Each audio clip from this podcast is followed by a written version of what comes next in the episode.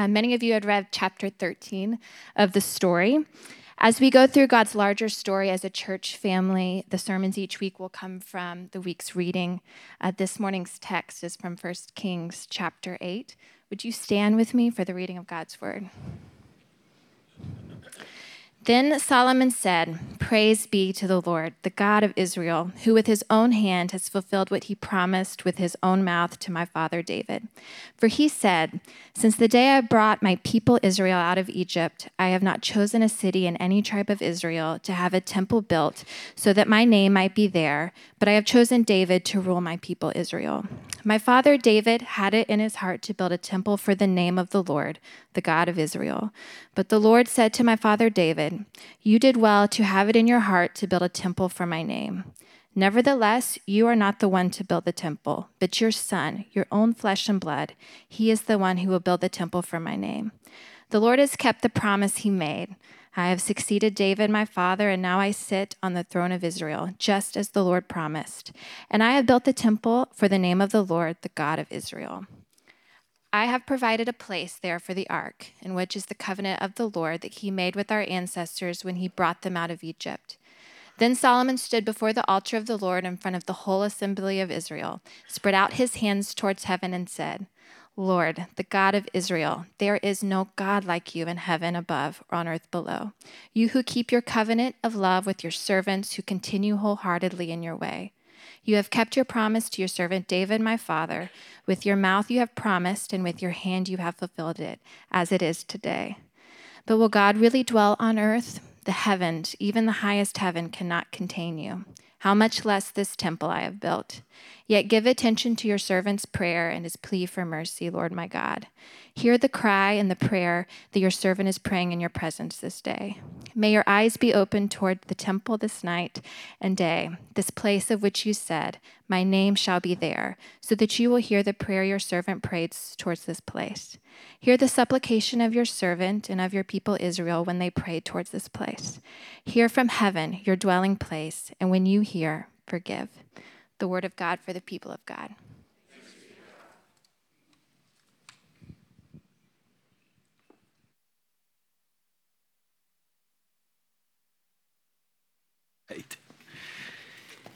Well, Happy New Year, you guys. Had the privilege of going to um, Maui uh, last week with my grandchildren and my son and daughter in law.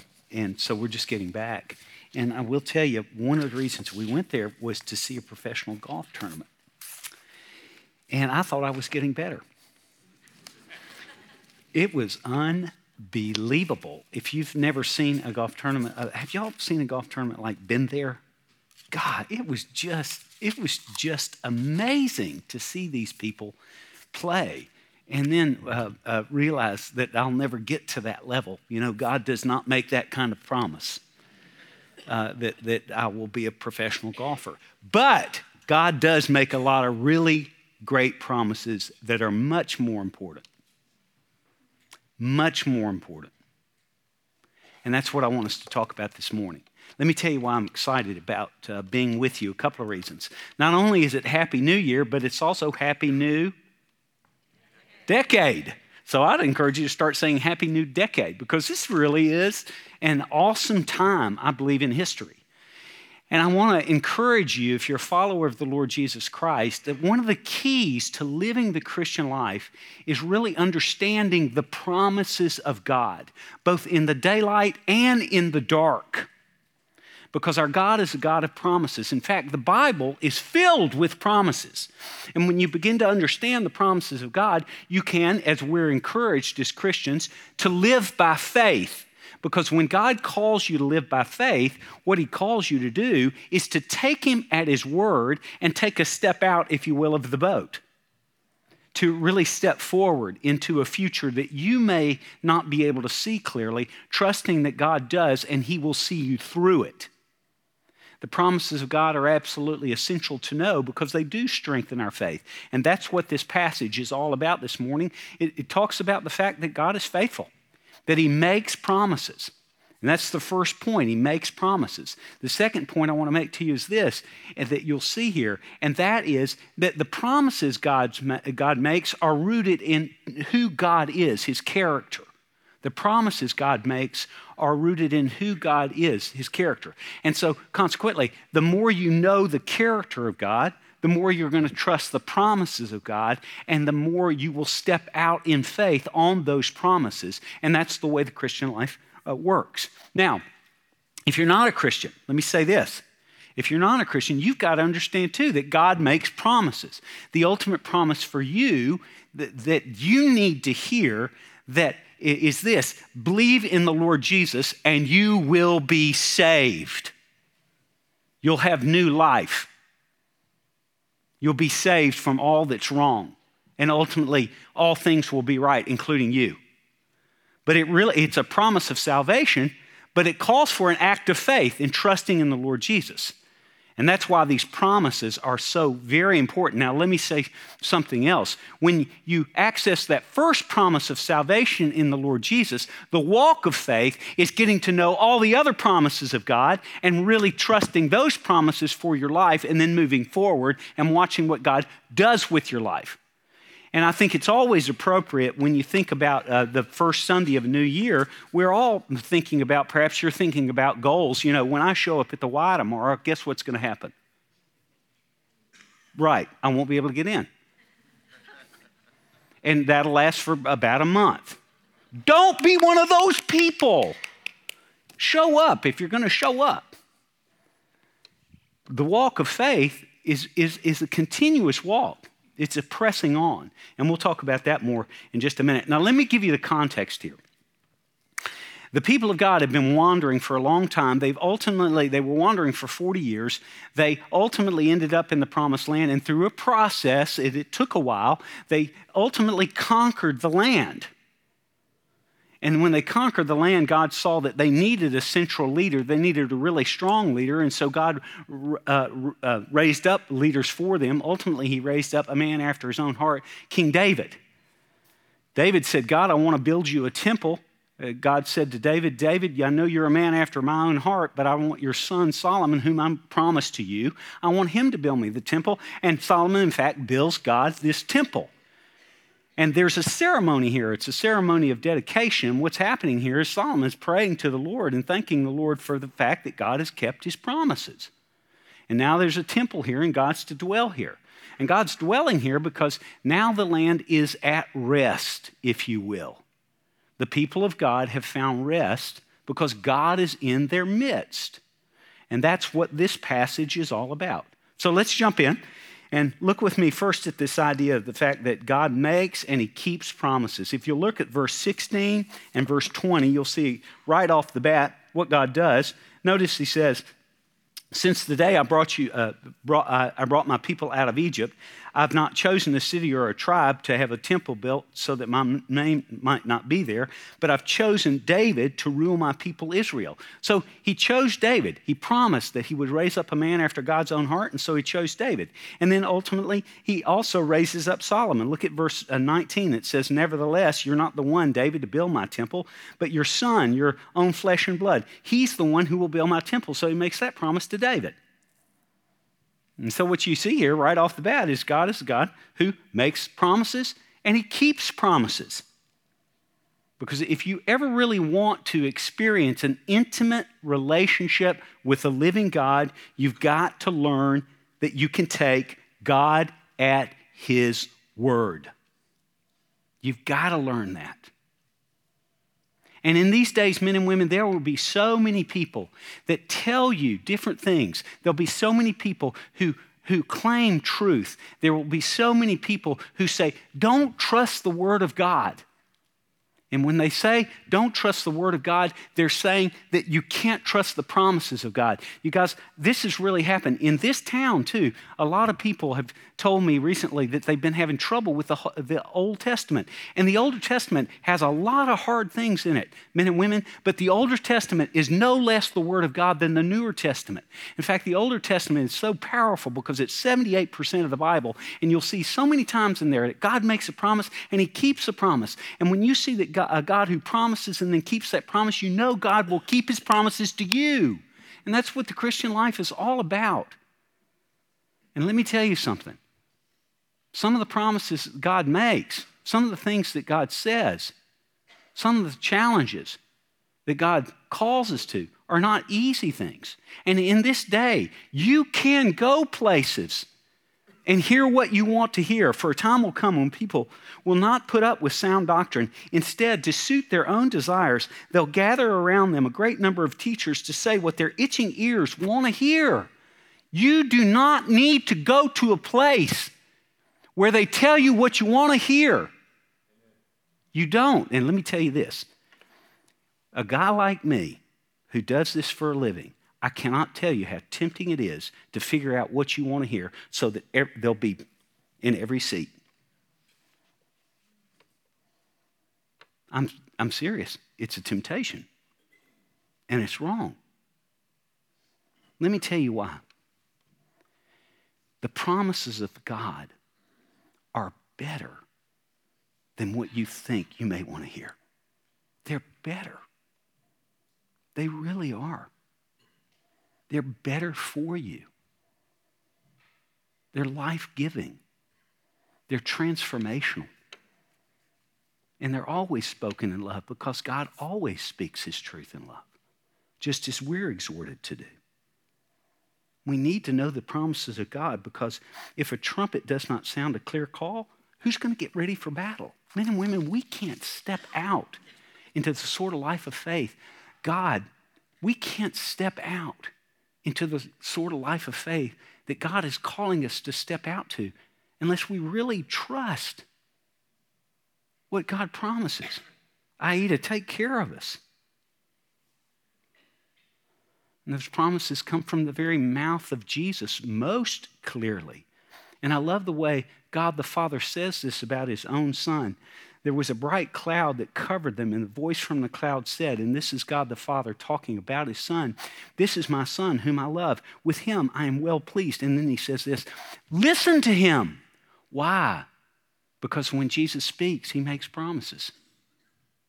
Come to me, all you who are weary and burdened, and I will give you rest. How many people in this room really need genuine rest? I will give you rest. That's a promise.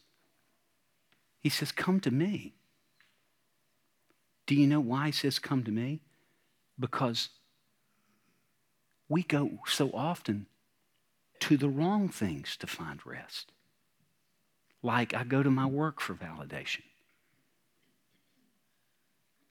Like I go to my investments for validation. But we'll never find rest there. When Jesus says, build your house on a rock, he's really saying, build your house on me. And that's the promise of God. Now, let me say something about the promises of God. I, I, a precious young lady walked in here and she said, I hope you have a wonderful 2020, which I so appreciated, by the way, Chrissy. Um, but you know what? I don't know what my 2020 is going to be, and neither do you. Do you? In fact, in a room like this, some of us are going to pass away. There's going to be darkness. And what good are the promises of God? Y'all, I love, one of the things I get to do, I love to go to Colorado in the summer. Let me tell you why. The place I go is about 7,000 feet up. And when you look up in the sky, it's out in the sticks. And this is the Colorado sticks, which is even further out in the sticks than the Alabama sticks. And so you can see the Milky Way and if you don't know what the Milky Way is, it's a galaxy that you live in right now, and we are in the midst of. So that's where you are, in case you didn't know. Google it, and you will see. Uh, there's the Milky Way was all across the, the sky. And then here's the, the cool thing I could see, naked eye, those of you who are astronomers, the Andromeda galaxy. Naked eye could see it. And it was absolutely incredible. Now, let me tell you what's so awesome the night sky is not beautiful because it's dark and it's black. It's because it has all these pinpoints of light that we see. And do you know what? Those pinpoints of light in the dark are like the promises of God in the valley of the shadow of death. Now, I want to recommend a book. If you have one book to read in 2020, read the Bible. Did I get you? Did I get you? Who did I get? Did I get anybody? Would anybody? Okay, good. Thank you, Jim, for fessing up. the second book I would encourage you to read Promises in the Dark, Eric McLaughlin. Has anybody read this? For the life of me, I can't remember who recommended this to me. Um, but um, Alyssa Feaster, who's a missionary from this church, her colleague Eric works with her in Burundi. This is an outstanding book. Scotty recommends it on the back. So I, have I've read it, and it's just so encouraging. He's the one that talks about the promises of God being pinpoints of light in the dark.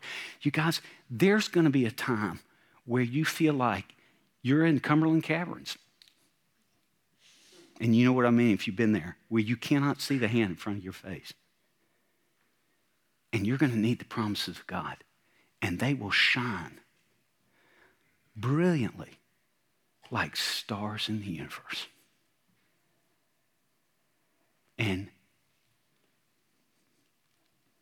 God's promise will safely see you through stormy seas because God is faithful and He keeps His promises. And you have got to know in this decade that God keeps His promises, or you'll never be able to press on. You will never be able to press on unless you believe the promises of God and really begin to take Him in His Word. Because, as I've said before, when you read the Bible, what you see over and over and over again is a God who makes a promise and a God who keeps a promise. And that's why the Apostle Paul says faith comes by hearing God's Word. Because when you regularly get into God's Word, you're seeing a God who makes a promise and keeps a promise. And when you see that regularly play, play played out, you know that God is faithful. And then when God makes a promise to you, you know you can step out of the boat. You can step out of the boat. Because so often, you guys, and I got to tell you this, when you begin to understand the promises of God, some of them look, look insane and they're, they're hard. And how do you lay hold of them? I'll give you a few examples as we close here in just a few minutes. But, but, but the only way to really press on is really to know that God is faithful. And the way you know God is faithful is you read. You read God's word because faith comes by hearing the word. And let me tell you this about God's promises, too. God's promises are a matter of time, but here's the problem it's God's timing. Listen, I, let me ask you a question. Have any of you ever handed God a schedule? Have you ever done that before? Have you done it twice? I would encourage you to learn the first time. That is very unwise. It really is to hand him a schedule. You know, not that he's going to punish you with it, but he does laugh and deals with you appropriately. But let know this, know this, know this about, about my schedule and his. His plan and his timing are always perfect, always. And we can trust him because he's faithful. And when we really seek to live out the promises of God, we've got to trust that God's on His timetable.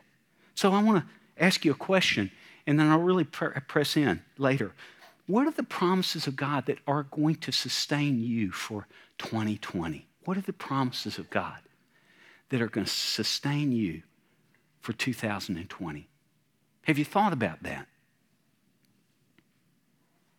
And as I said, the only way to learn to walk in faith is to really know the promises of God.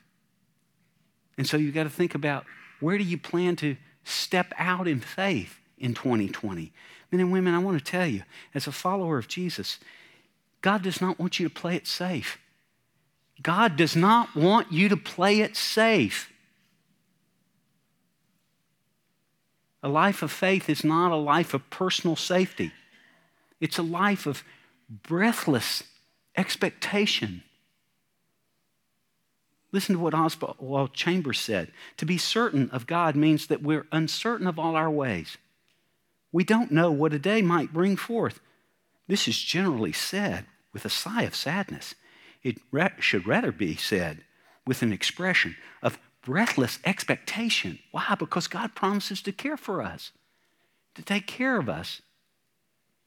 Now, the promises of God are ultimately rooted in the character of God. So if you're really going to live out of the promises of God, you really know, need to know the character of God. That's really key. Look at verse 20, 23. I love this. He says, There is no God like you.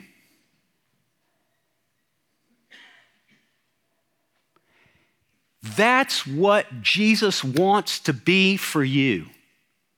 Solomon, in such joy, recognition, and worship says, There is no God like you. And that's the sort of passion that God wants us to have when we have relationship with Him. Our brother Scotty, who writes prayers, wrote a great prayer about being bored. Men and women, Jesus didn't call us to a life of boredom, and He didn't call us to a life of video games.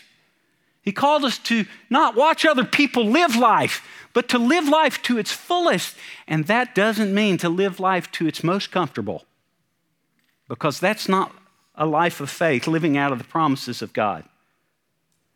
But you'll never be able to do that until you're able to say, There is no God like you. And another great book that I exhort you to read in 2020 is Delighting in the Trinity by Michael Reeves. And that would I would read that and then this. Okay? But read them both. You could probably get through two books this year, I'm sure, if you'll put your mind to it. And Delighting in the Trinity is even smaller than this. Okay? It talks about the character of God. And in summary, the character of God is, uh, is uh, revealed when the Apostle John says, God is love. And if uh, we were to summarize God, that would be the summary God is love. Everything else really comes under that heading, if you will. And that's knowing the character of God. And if God is love and you're trusting God, that means God loves you. And when God makes a promise, you know that He loves you. And if He loves you and He makes a promise, what do you think He might do with that promise? Well, keep it for example. Oh, on, on his time because he loves you, which means he, and he's God, and he knows better than me. And so, knowing God is essential. Another great book is J.I. Packer, Knowing God. That's a, uh, a oldie but goodie. Look at verse 23. You keep your covenant of love with your servants who continue wholeheartedly in your way. And that used to discourage me. But men and women, that's not a, that's not a call to say, that he, God keeps his promises for those of us who, who think we're perfect or, or, or, or keep, you know, we're perfect.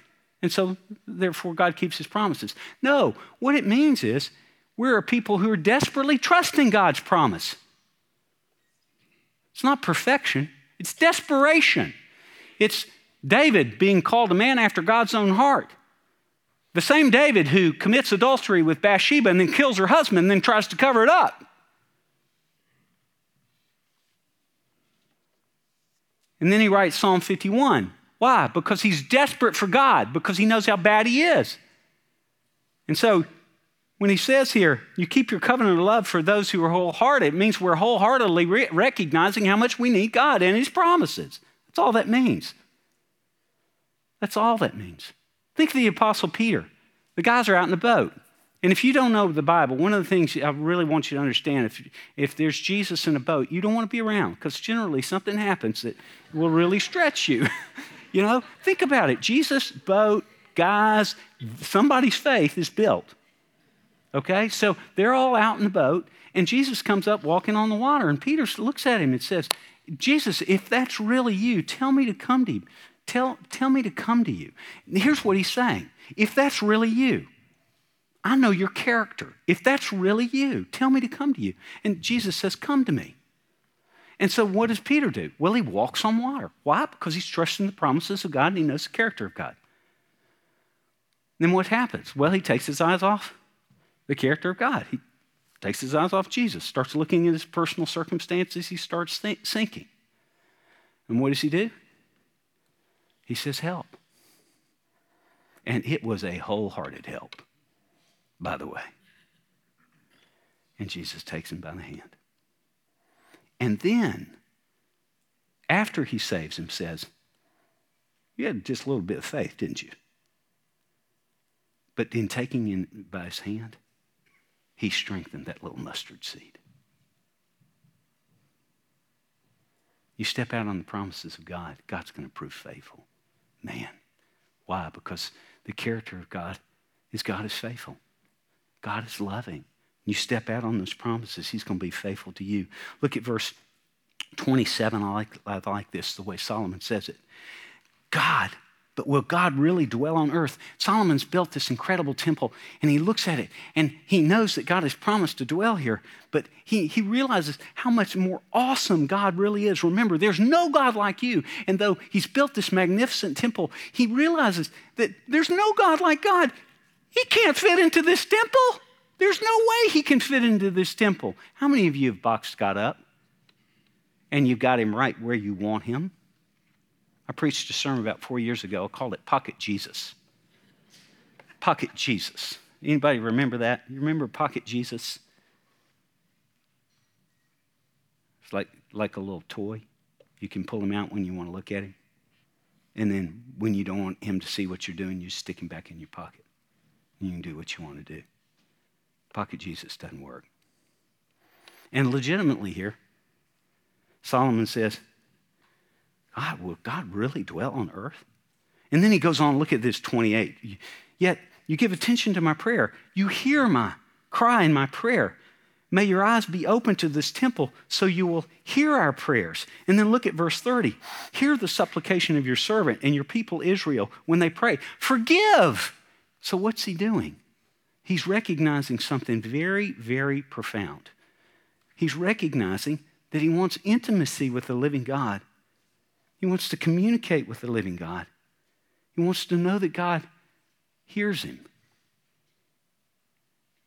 And the way he knows that God hears him is he wants to know that if God will forgive him for his sins. He's in desperation. He wants to know if God forgives him. And that the basis of their, their relationship is not what Solomon can do but rather who God is. Those of you in the room who are not Christians, I want you to listen carefully. You do not become a Christian by obeying the Ten Commandments. Let me say it again. Those of you in the room who are not Christians, you know who you are, or maybe you don't, but you do not become a Christian by obeying the Ten Commandments. Let me tell you why. You ready? You can't do it. You just can't do it.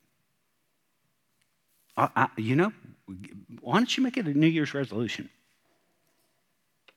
Just try it. I promise the sun won't set today before you break them. Something. The way you become a Christian is you first recognize you just can't do it.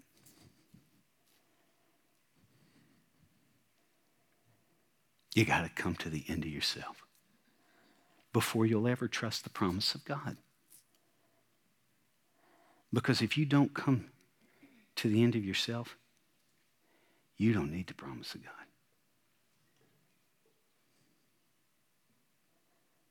Now, watch what happens here. This is really powerful, okay?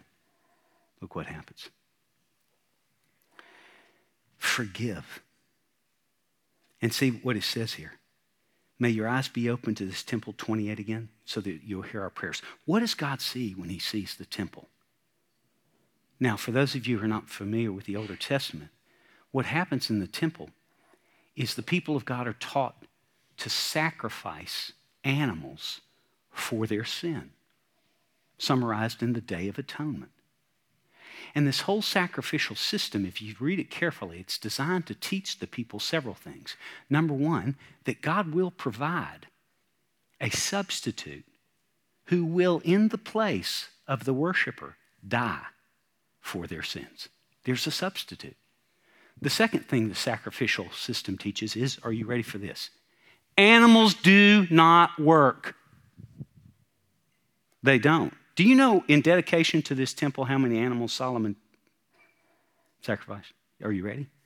120,000. You talk about a bloodbath. And not one of them worked. So, what does God see when He sees the temple? He doesn't see those animal sacrifices, He sees what those animal sacrifices point to the person and the work of Jesus Christ. John the Baptist said, Behold, the Lamb of God who takes away the sin of the world, thereby saying that Jesus is the Passover lamb. When Jesus died on the cross, he fully, where we belonged, paid the penalty for sins of anybody who will believe in him. He fully endured the wrath of God. He said it was finished because his death on the cross was a sacrificial and fully satisfying atonement for sins for anybody who would believe in him. And that's the promise of God. Believe, are you ready? Believe in the Lord Jesus and you will be saved. That's the ultimate promise. Why? Why is it the ultimate promise? Can I tell you why it's the ultimate promise? Listen to me. Listen. Because that promise cost God everything.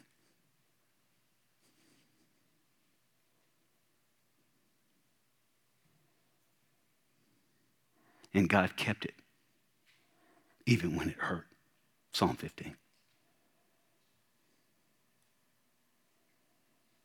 And so, Paul writes, no matter how many other promises God has made, has made, they're all yes in Jesus. They're all yes in Jesus. Every other promise. Why? Because it's a lesser promise. And so what do we have?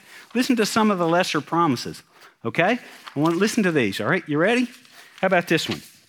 Ah, y'all have ah, got too many. Okay, hang on. You ready for the lesser promise? How many people in here need prayer for guidance for this decade? Prayer for guidance. Okay, good. That was I always start there because we all need guidance. And if you don't think you, you need guidance, you need it especially. So listen. Okay, prayer for guidance. Listen to this. Here's the promise for you, okay? I'm going to teach you how to access the promises of God. Here we go.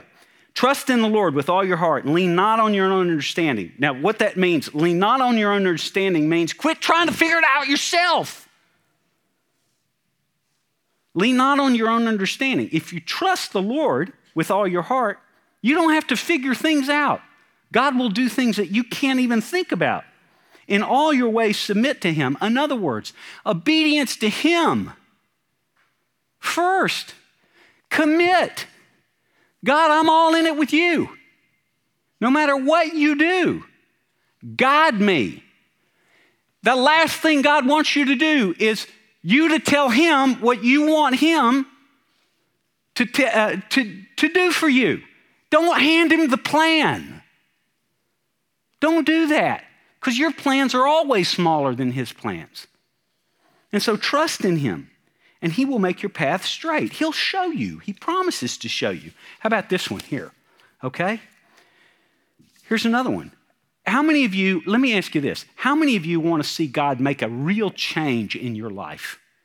in, in, in this year, a real change. There's something in your life that's got you by the throat and you want God to change it. How many? Okay, me too, Paula. I'm right with you. Can I tell you mine? Just, okay, mine is pride. Y'all, I am eaten up with pride like a cancer. And my, my, my, my pose is false humility. Okay? Now, I don't know what yours is, what your deal is, but I want God to deliver me of pride. Here's how you handle that. You ready? What would it really look like, Lord, for me to become more like Jesus? Listen to what God promises. Listen, listen to this. Humble yourselves, therefore, under God's mighty hand. Now, what does humble yourself mean? Well, humble yourself doesn't mean to try to pretend to be humble. That is not what humble yourself means. Humble yourself means I'm really prideful and I can't deal with this. Can you treat your own cancer?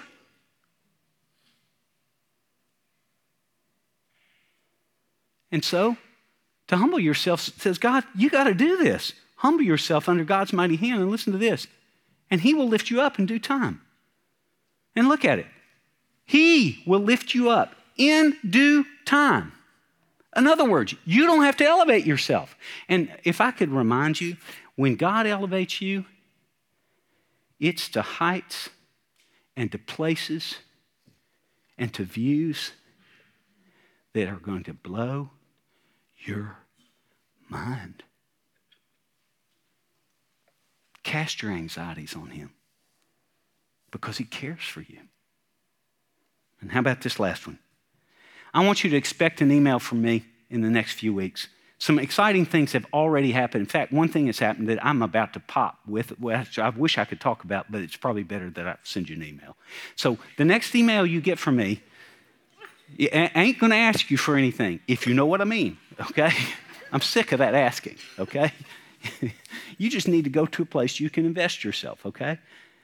Okay? But you're going to get an email from me because I want to share with you uh, some things God has already done and some of the things I believe God will be doing. He's calling us forward as a church. Okay? But we're in the story because we need you. You're a part of the story. You are a part of the story here. This is not my story. This is not your story. This is God's story, and we get parts in it. And so, here's the promise of God. Are you ready for it? The harvest is plentiful, but the workers are few. Ask the Lord of the harvest, therefore, to send out workers into his harvest field. And so there we go. And that's right after the verse that Jesus says, hey, everybody's harassed and helpless. They're like, with, like sheep without a shepherd. Men and women, we are leaderless in this country. You, you see it. We're leaderless. We're rudderless and we're leaderless. For goodness sakes. And Jesus is a shepherd. And so, what God's calling us to do is to be workers in, uh, workers in this incredible harvest field of which Jesus is the harvester. And so, we're going to step out as a church, and I want to invite you to do that with me, and I'll give you some very specific ways to do that. Men and women, and why? Why can we do it? Because every promise that God makes, the promise to lead you, the promise to grow you, the promise to comfort you, the promise to provide for you. Those, all those promises are yes. They're yes in Christ Jesus.